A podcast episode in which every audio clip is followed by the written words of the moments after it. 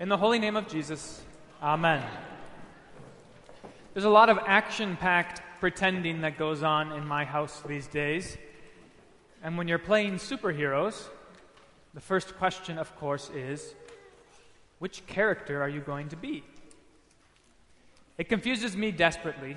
I can't even keep track of who I am, much less who the boys are supposed to be. But the other day, one of the boys came up to me and decided to game the system. He said, Dad, I'm all the superheroes. I guess that's one way to answer the question. When Jesus tells a parable, he's frequently inviting his hearers to ask themselves the very same question Who are you in this story? When the Pharisees and the scribes are his audience, they don't usually have and reckless people as sinners and tax collectors. Now, when it comes to you and to me, I suspect that we could easily answer I'm both sons. At times we're wanton and reckless, and at other times self righteous and angry of rejoicing in the midst of our penitence. There's really only one character for you and for me, and here's why. This divine service, this Eucharistic liturgy, is nothing other than a reenactment of the younger son's story. He was lost and is found. Now, before you skip straight to the party, make sure you pay attention to how the younger son got there. Did you hear what his father said about him? The younger son was, but that was really the only option for them because more than anything, they didn't want to be the dead guy. They didn't want to be like all those dead sinners and tax collectors. So, how did it happen? The prodigal son's journey was unfavorable, but no man has ever been able to keep on one level of evil that road goes down and down. And for the younger son, it went down and down and down. It's hard to express the striking irony of this man who once dined in the more ploy to have things his way. One more stop on the road down.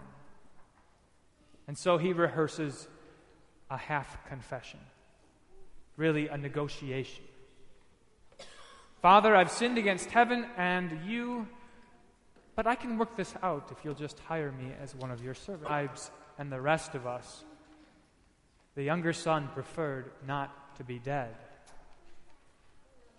Now, this is where you and I come into the story. We inevitably show up here at church for all kinds of wrong reasons. Like the younger son, we would prefer not to be dead. And that makes us really, really bad at confession. With ease, we can turn a confession into a negotiation.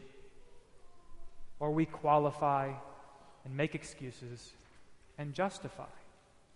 I'm sorry, but I had a good reason. I'm sorry, but it really wasn't that bad. I'm sorry, but you left me no choice. It's very difficult to end your confession at, I'm sorry. It's very difficult to say, I've sinned, it was wrong, I have no excuse, I'm dead. And so off we set for our Father's house, hanging on to these threads of self determination as if our lives depend on them, which in fact they do. We'd prefer not to be dead. But notice how the story goes. Notice that it doesn't make one lick of difference whether you're here for the right reasons or for the wrong ones. While the son was still a long way off, his father saw him and felt compassion and ran and embraced him and kissed him. Before he could take up his negotiations, before he could qualify and make excuses and justify, before he could even begin his half confession, he was back in the family. He went from dead to alive, from lost to found, from lonely and unloved to showered with compassion. And that's precisely what happened to all of you this morning. Jesus met you at the door in the sights and the sounds and the smells and the baptismal touch of his compassion. And before you could take up negotiations, before you could qualify and make excuses and justify, before you could even begin your half confession, you're back in the family. You heard it. Pastor Nelson said, In the name of the Father, and of the Son, and of the Holy Spirit, and you all said, Amen. Just like the day you were baptized, just like the day you were born into this family with a divine kiss of the water and the Word, as good as new. Even better, because you're here today. And then, like the younger son, you all dropped your negotiations. What's the use?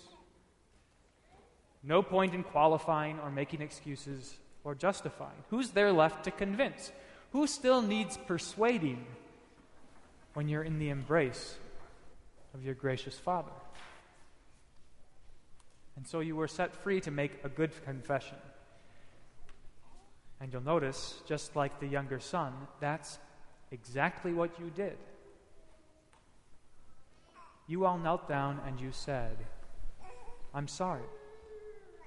Period. I've sinned. It was wrong. I have no excuse. I'm dead. And then you got the best robe draped on your shoulders, a ring on your finger, and shoes on your feet.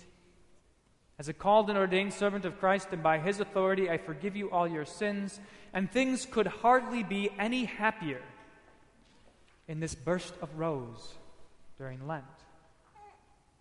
You who were dead are alive. You who were lost are found. All that's left now is to have a party. In the holy name of Jesus, Amen.